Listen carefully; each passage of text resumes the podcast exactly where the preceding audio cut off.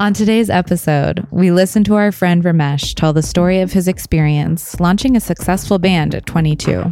Some things we explore loneliness versus aloneness, fleeing into our phones, and what it means to be a healthy leader. Welcome to If I May Be So Bold, a podcast about relationships. The ones we have with others and the one we have with ourselves. I'm Dan Epstein. I'm a recording artist, former opera singer, and early childhood educator. I'm Justin Waring Crane, a therapist, recovering perfectionist, and karaoke star.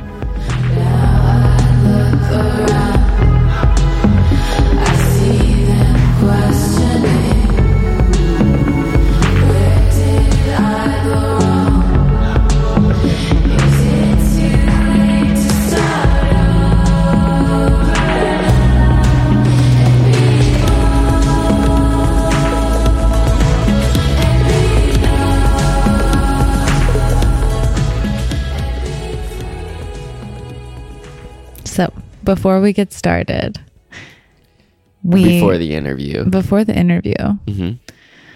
we just want to briefly talk about. Well, let me ask you, Dan, what was it like for you to hear our first episode and know that it's out in the world now? You know, it feels weird because I'm someone. I mean, what I'm finding is that I have, you know, a lot of desire to control what people think of me. And um, what it's making me realize is that the thing I really am trying to accomplish, I think, with this project is to chip away at that. Um, and by chip away at that, I mean try to embrace uh who's actually like who I fuck I don't know try to like just accept and not control the outcome of how people are going to receive me Yeah.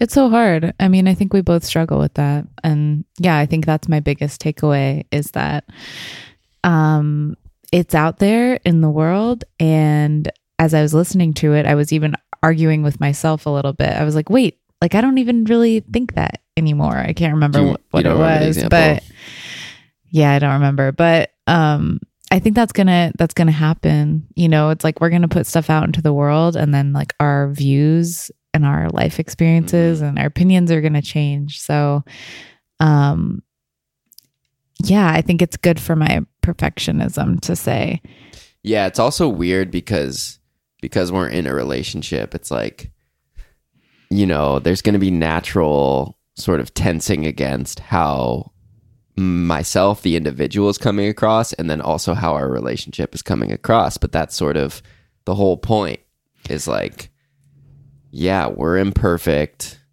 Uh we don't know everything. And we're the whole point is we want to learn from this and defeat i don't know defeat our, some of our ego maybe.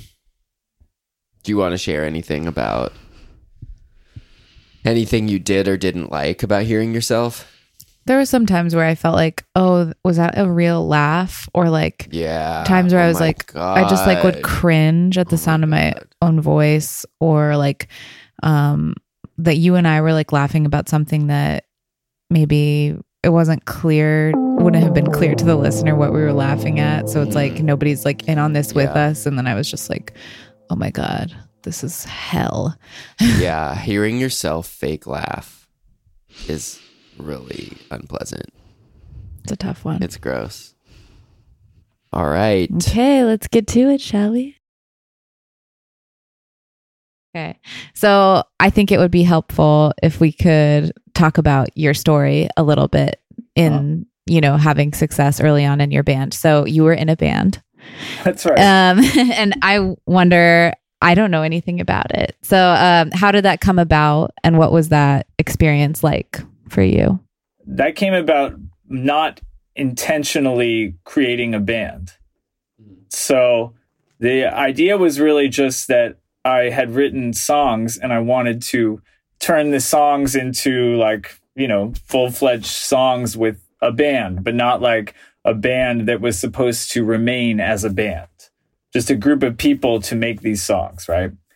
Uh, and it was right before I already knew that I was going to college in uh, Scotland. So it was right before I was about to leave. So it was very like, like, yeah, it was very non-committal. It was kind of designed to be non-committal because I was leaving. So, but uh, yeah, the interesting thing is that that it took on a life of its own. Like it, the band or the music or the entity, ended up carving its own path.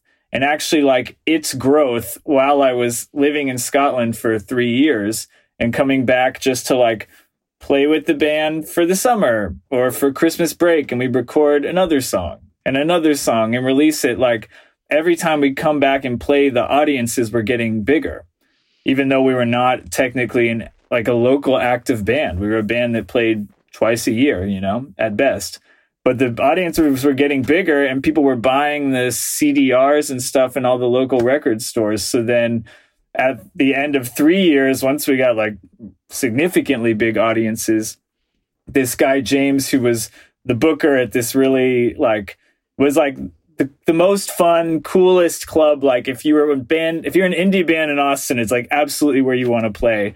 He'd actually booked us to start playing there because he got one of our CDRs in the mail from this friend that was helping manage us and he became our manager. And he was like if you really want to take this seriously then you should move back to the united states and like really like uh go for it you know? So mm. i left uh my the end of my third year of college and came back and just kind of hit the ground running instantly. And within a year like we within a year we were touring a lot and then within less than two years or maybe within two years we were signed actually so it was a really fast once it got going it was fast but it was like mm. years leading up to getting going it's interesting because i feel this real like uh, parallel with you where you had this experience of kind of pursuing this thing that you wanted young and getting mm-hmm. it and like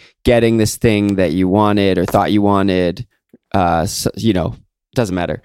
But and i feel like i had that too but not in the professional sense in the like relational mm-hmm. sense where i got into a relationship that i was like oh yeah this is something i've always wanted and i really got it. And it definitely affected how i related to that idea after it ended. Right. You know what i mean? And i feel like um in a way it was a it was good it was a blessing because when i was then single i wasn't like ooh i want to get into a really serious relationship yeah. because I, I didn't have delusions about like that that was the answer or something right. at least for what i needed at that point yeah well when the band first broke up i feel like i spent the next five years still thinking that what i needed was was to be famous or you know that what I needed was just to get that sort. I was never even that famous, but like a semi celebrity status back, whatever. That I felt like I needed to have this like exceptional life, so I didn't have to face quote unquote real life, right? Mm-hmm. So that's what I thought that I needed. But over a long period of time, and then has occurred. Well, occurred sounds like it happened fast. Over a long period of time, it has become apparent to me that what I really needed is what everybody needs, which is true connection to yourself, you know? And now I understand because it's not like I had that experience and now I'm like, fuck that. Like, I never want to be successful again. And it's not like that at all. Like, I still, of course, like, want to be successful with my music and fully believe in it. But I understand now that what, that if you don't have that connection to your true self and what you're doing, then it's never going to feel good. Like the outside accolade should only come as a should only come as a product um, of the thing that you're creating, or should only should be uh, yeah should come as a not reward, but you know what I'm saying. Like what yeah. you create, what you create is what should create the attention towards you in a positive way, not fame.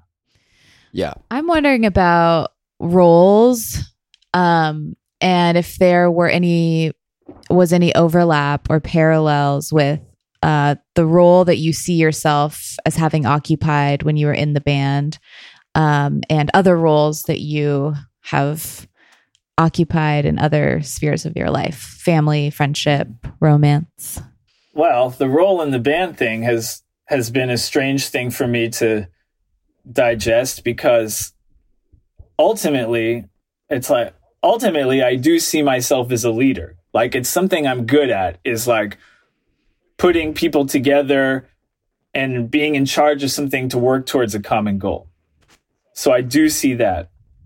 I do feel that way still. Mm-hmm. But then have also felt how that is being a leader is different than making yourself the center of attention and needing that in order to feel validated you know Mm.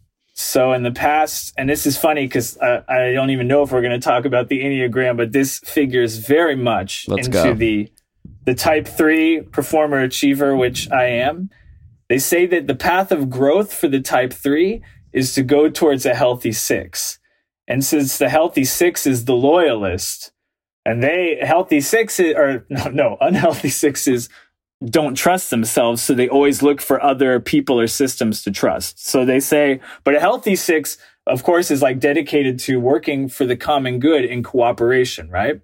So they say for the three it's like yes you can be a natural shining star and a leader in life but in order for that to re- for you to really be your best self you need to understand that everything that happens is always happening through a confluence of everybody and everything. The idea that you achieve it, quote unquote, by yourself is really not the truth. Hmm.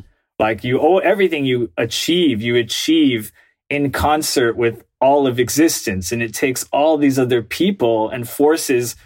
It doesn't even have to be a mystical thing. Like it's just true. It takes other people and forces working with you for it to work out, right? Right. Yes. And that's why we have this sense of when something's right that it's kind of like it's kind of working for everybody involved and that's how it really stays alive and that's how it has legs. So i now see it more that yeah like i have this thing i want to make my own music i release it under my own name but the more that when i work with people that i under that i take their life into account and i kind of take the whole circumstance and yeah think about how i am interacting with everybody and everything Mm-hmm. and and yeah then it's sort of like then life makes you a leader. You know what i'm saying? Like when you are really like going with life life makes you a leader. If you try and mm. fight against life to be special then it's like a contraction and it Yeah. causes pain i think. Mm. Yeah, and I'm really interested, having known you for a long time, in how your like natural inclination to lead and corral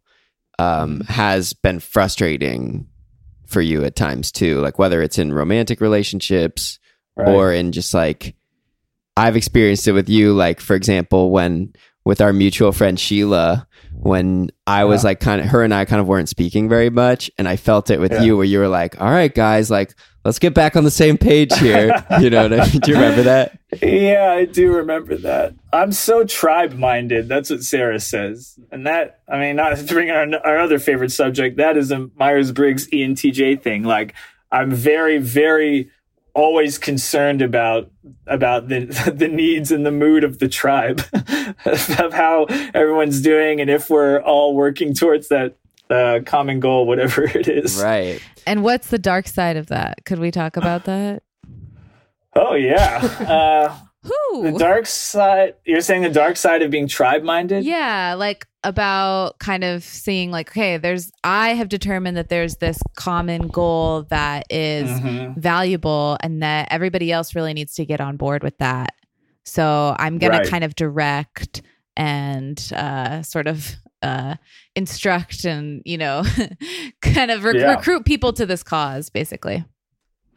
I think the dark side is that you can uh, you can essentially lose touch with yourself. Like uh, I think that you can you can forget about your own needs. You know, like you can forget about like what it is that would actually be like uh, truly satisfying and nurturing to you in any given moment. you know and i don't just mean i mean i, I wish that i just meant in this totally altruistic self self-sacrificial way just because you're worried about the tribe but actually i think it's like the desire to be special and to be important and to be in charge or whatever like the desire to be above everybody else can drive you you can get so driven with that and with the image of that right? Because of course it's not real. You never are actually better than anybody else. You can get so driven by the image of that that you lose touch with the true desire of your heart. And then it's like you don't even know yourself right and i think i mean i'm curious how it's how it affects you when you like start to have a romantic connection with someone which is something i've heard a little bit about but from you. But um, in terms of sort of having this natural sense of disposition in life of like, I know like what a good route for us to take is, and like mm-hmm. that I imagine can kick in earlier than maybe uh, right. makes sense for like getting to know someone. Or I'd love to hear you talk about that if you're. Yeah, I'd say it is pretty corollary with anxious attachment and that like yeah once if you decide you like somebody then it's like yes this this person should obviously should obviously see it the same way but i think that i actually think everybody experiences that to some degree and this is why rejection hurts right hmm. Or that we don't see it we don't see it as like or that famous phrase rejection is protection like we don't see mm. it that hmm. way it's like yeah like Krish, all of our favorite mutual therapists would say that that like rejection is really just the universe telling you that it's not the right person. My roommates, but like, and I also often say, give thanks for the rejection that was actually God's protection. yeah, yeah, yeah. It's and it is. It pretty much always turns out to be true if you look at it. If you look backwards, you know, uh, once you've gone past the pain of the rejection, there is what you could call a reason for right. it, right?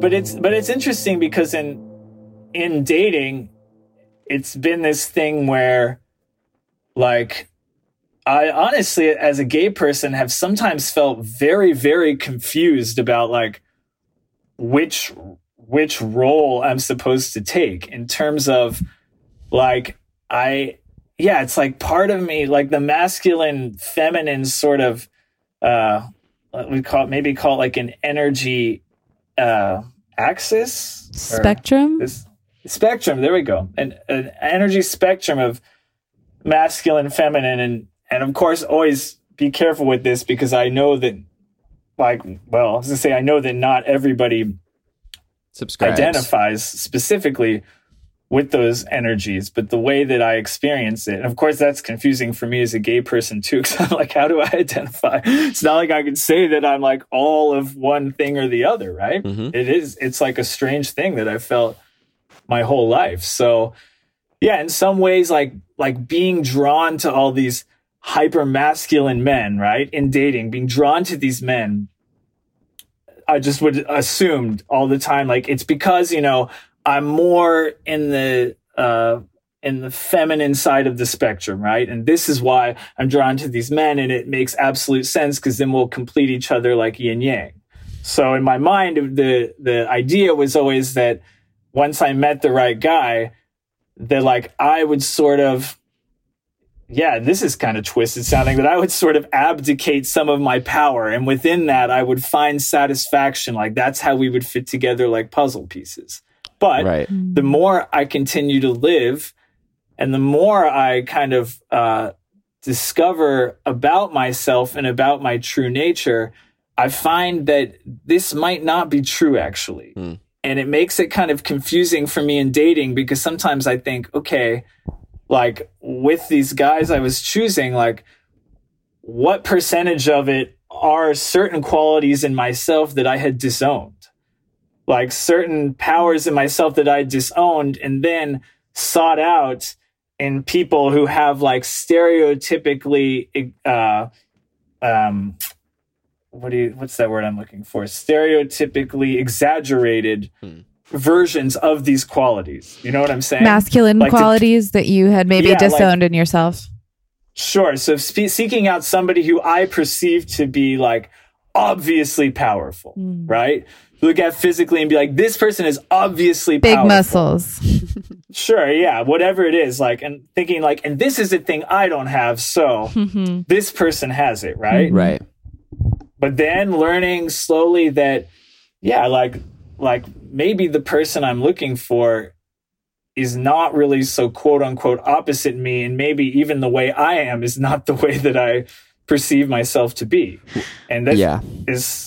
is tough in the gay world because there's a lot of uh yeah there's a lot of it's actually pretty fucked up it's like there's a lot of pressure or a lot of celebration of men who are super stereotypically straight and hyper masculine hmm which is not how all gay men are nor should they be. And if they're not then like being classified as as femme and like that's a bad thing like the whole thing is super fucking toxic. Mhm. and it really fucks with your head. And it's really like the values of pornography are projected all across gay culture as the values of life like it's very bad i think Mm. and it takes a lot of work to undo the mental conditioning Do you think there was a desire in like sort of this sort of image you had of what it would look like to shack up with like a very masculine man?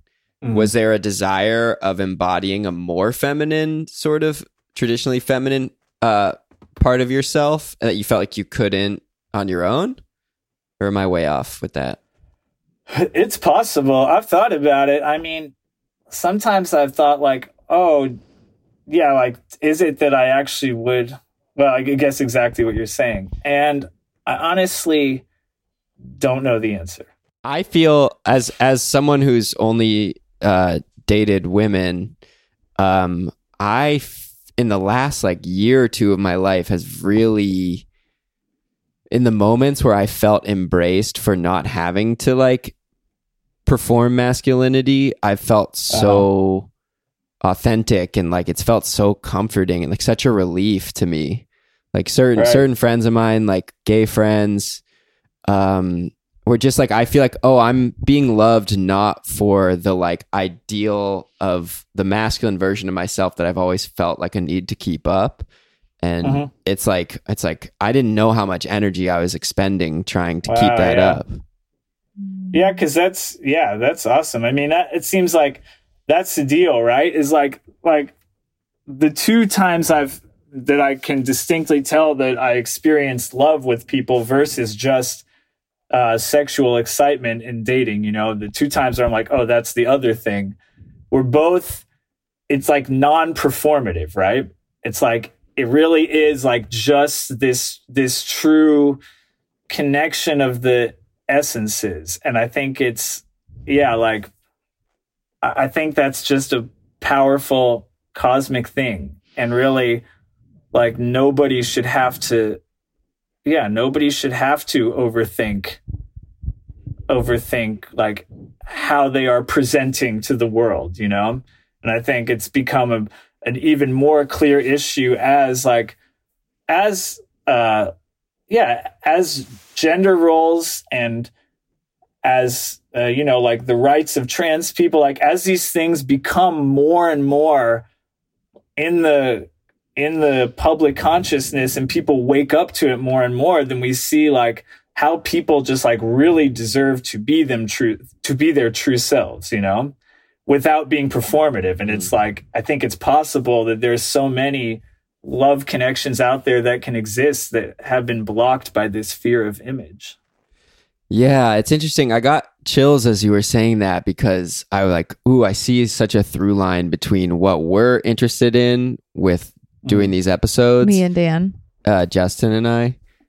You want to say it again, and then we'll go back No. and forth. um, in terms of yeah, like that is the goal, right? Is to show people that they don't have to keep up a certain appearance or play a certain role to have some imagined version of a good relationship, whether it's Right. with your fa- familiar relationships or romantic or friends. Like there is such a clear, that's such a universal thing of like, mm-hmm. man, like we all really want to just be able to do right by ourselves and so many there's so many reasons to feel like you can't Yeah, Yeah. I think about how I was rewarded in my early romantic relationships for embodying traits that were uh that are associated with being more traditionally masculine and Mm. and that was making me more appealing to men and how I was like kind of uh sort of trying to portray myself as really like tough and kind of like I don't give a fuck about anything. i'm chill I'm so chill, you know, like that. Obviously, like that. That it was that was the real pandemic. I mean, no, but just like people, like the whole like chill woman. But it, that was actually obviously internalized misogyny that was Right. idealizing and prizing uh, women who are low maintenance. And then it was only Mm. as I started saying like, oh my god, like I didn't now that I know that that's internalized misogyny and is actually like a weapon to get women to like accept abusive and just bad, gross treatment from men and let men Mhm. get away with whatever, then started embodying like more traditionally like feminine you know characteristics and being like actually like i have very specific ideas about what i want you know i want four pillows on the bed and they have to be a very certain buoyancy and like i don't like camping and you know like just the, and obviously like women can love camping i don't think that has to be a gendered thing but like Right. Yeah when when i started then embracing like my female friendships instead of having to embody this persona of girl who can hang with the guys you know and be like Right, you know it's yeah. just like when i let all that go i was like god i'm so much happier you know and like if guys Yeah. you know it's like and then i wasn't like positioning myself to be acceptable to men and then obviously what happened they just came raining down from the sky but you know that, that wasn't wasn't why i did it um but yeah but Right. it, that did happen but I just want to be clear. It definitely happened.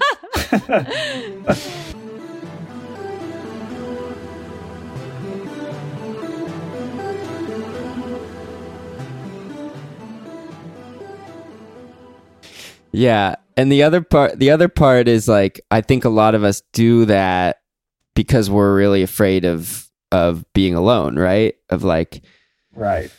Um which I'm curious to kind of hear you're someone who has spent a lot more time alone since the band breaking up and Right. we talked a little bit about this idea of aloneness versus loneliness. Um Right. and has that I has that value shifted a lot for you? The value of being alone. Yeah, it has for me, but I want to hear what you what your experience Yes. is. I, I would say my main, well, my main, uh, the first thing that springs to mind when you say that, which is the central crux of my whole thought on loneliness versus aloneness, is something that Norberto, my great teacher and I guess you could say ayahuasca shaman, but I don't think he would call himself that. But uh, person who worked with ayahuasca, who was very knowledgeable healer, said to me that the desire to, the positive outgoing desire to be with somebody is a good thing. That's one force. But that loneliness is the wound, and that is not the same thing. The lonely, yeah, loneliness is is the hole that we're trying to fill all the time, and aloneness is not that. Aloneness is, in essence, the truth of life, right? That everybody is alone. But then when you're with somebody in a healthy relationship, that it's interdependent and not codependent. It's always two alone people, or two people who are essentially alone, choosing to be together at that time, right? It's never like, otherwise, it's an entanglement Alone so I think together. about I think about this a lot. And actually, uh, Krish, I was talking to you about this the other day. Krish again is how- both Ramesh and my therapist. That's right. and Justin- me and Dan's Justin- couples therapist. And was Norberto's therapist. Oh my god. And uh, yeah, Krish and I were talking about it, and he was saying, and I, I've experienced this many times, especially with meditation, that aloneness, like if you're if you are actually alone, if you're sitting alone, right, and you're feeling lonely, if you're feeling the wound, then the drive to do anything you, you can do to alleviate the pain or the uh, just discomfort, the restlessness of the loneliness that comes, like the drive to eliminate it is so extreme. Mm. And it's like, doesn't even just show up always as like, like you might not be sitting there crying like, oh my God, I'm so lonely. But it's like that discomfort that comes that you've probably had or definitely had since childhood. It's like, for a lot of us, it actually manifests as flight response. So it's really like, it feels like, it actually feels like anxiety, like anxious discomfort. And it's like, must, he said, you, you know, like you'll probably start talking faster, like your thoughts start racing. And then for a lot of us, it's like, okay, now I'm picking up the phone, I'm looking at these dating Yes. apps, like whatever it is, te- or even not, even if it, it doesn't turn sexual, you're like texting people to hang out, whatever it is Yes. it's like the loneliness like must erase it mm. must erase it but then if you sit with the loneliness and allow yourself to feel it and see that in fact the wave does pass and actually i think through meditation you don't have to be sitting there with your hands in the in any special position but you know just sitting there and being with it and like and at some point sort of grieving it i think. Like mm. often there's tears or whatever it is. I think then or i don't think i know then on the other side of it you really come into what feels like a disillusion. Like whatever was there in the center of you that was like really difficult and you didn't want to feel it it dissolves. And i think when when it dissolves you then really experience this like kind of deep deep yeah connection to yourself but more like more like an integrity. Like you once it dissolves you somatically experience the fact that you are one thing all the way through and that that one thing is actually connected to everything and so the essential state of aloneness that truth is actually that you are connected to absolutely everything and the need to like reach out mm. completely goes away of course, it doesn't last forever. It probably does if you're enlightened or something, but but it goes away, right? And you experience what is actual true peace, Which is integration. Not, what's that? which is integration. I think that's another word for integration. Yeah. right, Right, yeah. but so interesting that the impulse to reach out in a sense for connection robs you of the bigger sense of like cosmic universal co- connection. right, Yeah. And Well, I think it. Oh, sorry. no, go ahead, yeah, reaching out as flight. I think what I really like about what you just said, the only thing I like, no, just kidding, I liked all of it, but the f- fleeing into your phone. I think people don't see that as fleeing, but absolutely it is fleeing. Like Yeah. just that that motion of picking up the phone is fleeing, but people I think have this idea of like, oh, flight is leaving the room or running away or Right. like stopping the conversation or getting on a plane to go somewhere like these more literal and more obvious manifestations of running but running for me is always just picking up that phone yeah Yeah, it's like anything to not anything to not be in that moment, basically, right? Yeah. And my version of it, which Krish has helped me see as well, is like uh, I have such trauma around restlessness because I have ADHD. I am ADHD, and as a kid, I like really didn't know what to do with that energy. And it, as a young child, it like manifested in an obsession with trying to get somewhere where I could play video games because that was like Wow. the one place I felt calm and like I was had the proper type of stimulation. But now with my restlessness, which is still bad, it's like that child self is like talking to me, I, is how I think of it. Yeah. And like what I didn't realize, but I've realized through therapy is like that my attitude towards that child is what was causing a lot of, is what causes a lot of the suffering. Which because it was like uh damning. Well, yeah, well, like, no, it's like that energy, that chattering shows up and like the evolved bigger th- version of myself is like, oh, like I need to be tended to like that child who's Oh, so yeah. afraid of the present moment needs like compassion and love.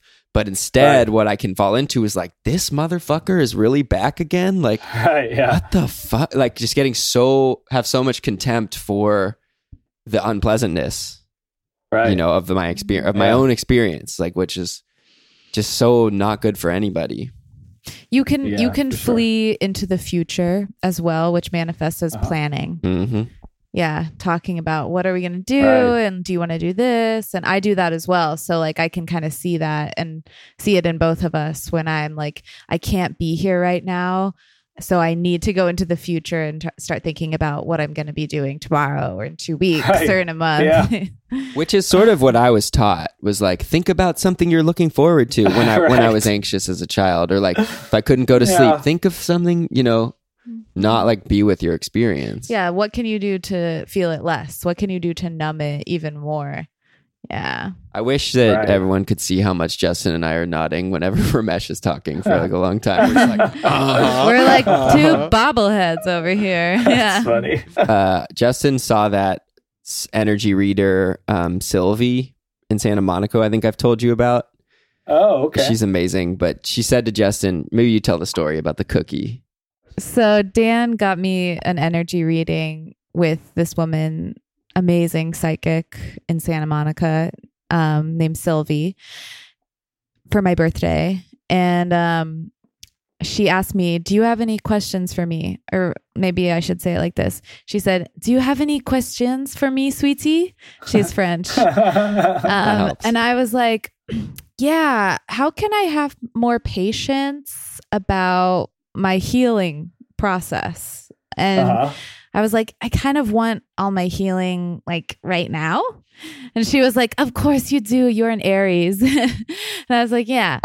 She was like, Listen, if I tell you that there's cookies right here in the oven, we were in her kitchen, sitting at her kitchen table. She says, I tell you, there's cookies in the oven. You can smell them, they smell amazing. And you say, Can I have one? I say, Not yet. Five more minutes. You say, What? And I was like, Okay, yeah, I can I can wait five more minutes. Like I know they're gonna, Uh. you know, whatever. She's like, Okay, so why is it easy to wait for the cookies to be done baking? And I was like, Because I just know like they're gonna be great. you know? She's like, Right. she's like, so it's about trust. So Wow. you just trust that it's gonna be great like that you're gonna heal and it's gonna happen in the time frame it's supposed to happen and it's gonna be amazing Right. so she was like when the waiting feels bad that is anxiety but Wow. when the waiting feels exciting it's because you have trust so that's kind of the Wow. missing ingredient yeah That's awesome. yeah And it sounds like you have cultivated a healthy sense of trust in your own journey. Overall, yes, but not always on a moment by Yeah. moment basis. There's a lot of there's a lot of panic still, or there's still uh, flashes of panic. But I think it's what what helps me the most in those moments is really to to kind of just engage this um, a kind of doer mentality. Like when it happens, I'll be like, kind of try and have a sense of humor about it and sort of just like shrug it off. Like, yeah, like I, I wish I were, you know, uh, floating in the pool at the Ritz Carlton, but I'm here at this restaurant clearing this table. Like that is just what is happening right now. And, and to just like, you know, when it comes to going to work, as I have to in a second, or if it's like even like doing something like, uh, yeah, working on a new song or whatever it is I need to do for my album or for the video, that even if I have resistance to it, that I just and I and I feel like no, like it should be easier than this. Like I should know cosmically that it's right. It should just flow. That I just like like put it aside can think of myself as a machine or something and just show up and just start doing it. And often it's like the results will in the end speak for themselves. And sometimes like I think our mind ego can like trick us even while we're doing something that we love, like think that it's not good the whole time because we're Right. like, Right. You know what I'm saying? But I think you have to just work it the same what once yeah, and like the Bhagavad Gita, they say selfless work, just like working without thinking about the result, just totally involved in the task, like when a child is playing something and like or playing with something like a toy and not really aware hmm of anything future past around them, like be so single mindedly involved in the task until you're finished with the task and then like yeah, then just That's right. take a deep breath and move on. And eventually it's like with that kind of work ethic, I think things do Mhm. come into cohesion. All right, we'll let Do you, you go. do you want to be found? Do you want to drop your your socials? Oh. Where can people find you?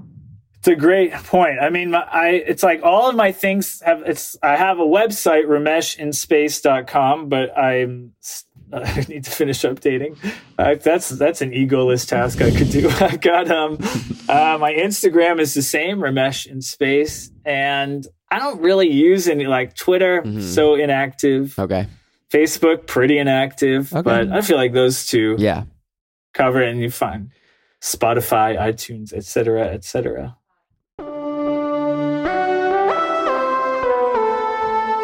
All right. Hope you enjoyed that. Um, Ramesh, his album is called Eternal Spring, and it will be out on March 11th. And he's having his album release show, which will be in Austin, Texas, on March 1st at the Hotel Vegas, and we will be there. Ooh, we will be there. We'll be dancing our little dicks off. I didn't. we could take that part out. And that's our show. Thanks for joining us. Our music is by Nightlight. We self produce this podcast, so please subscribe, rate, and review. It really helps.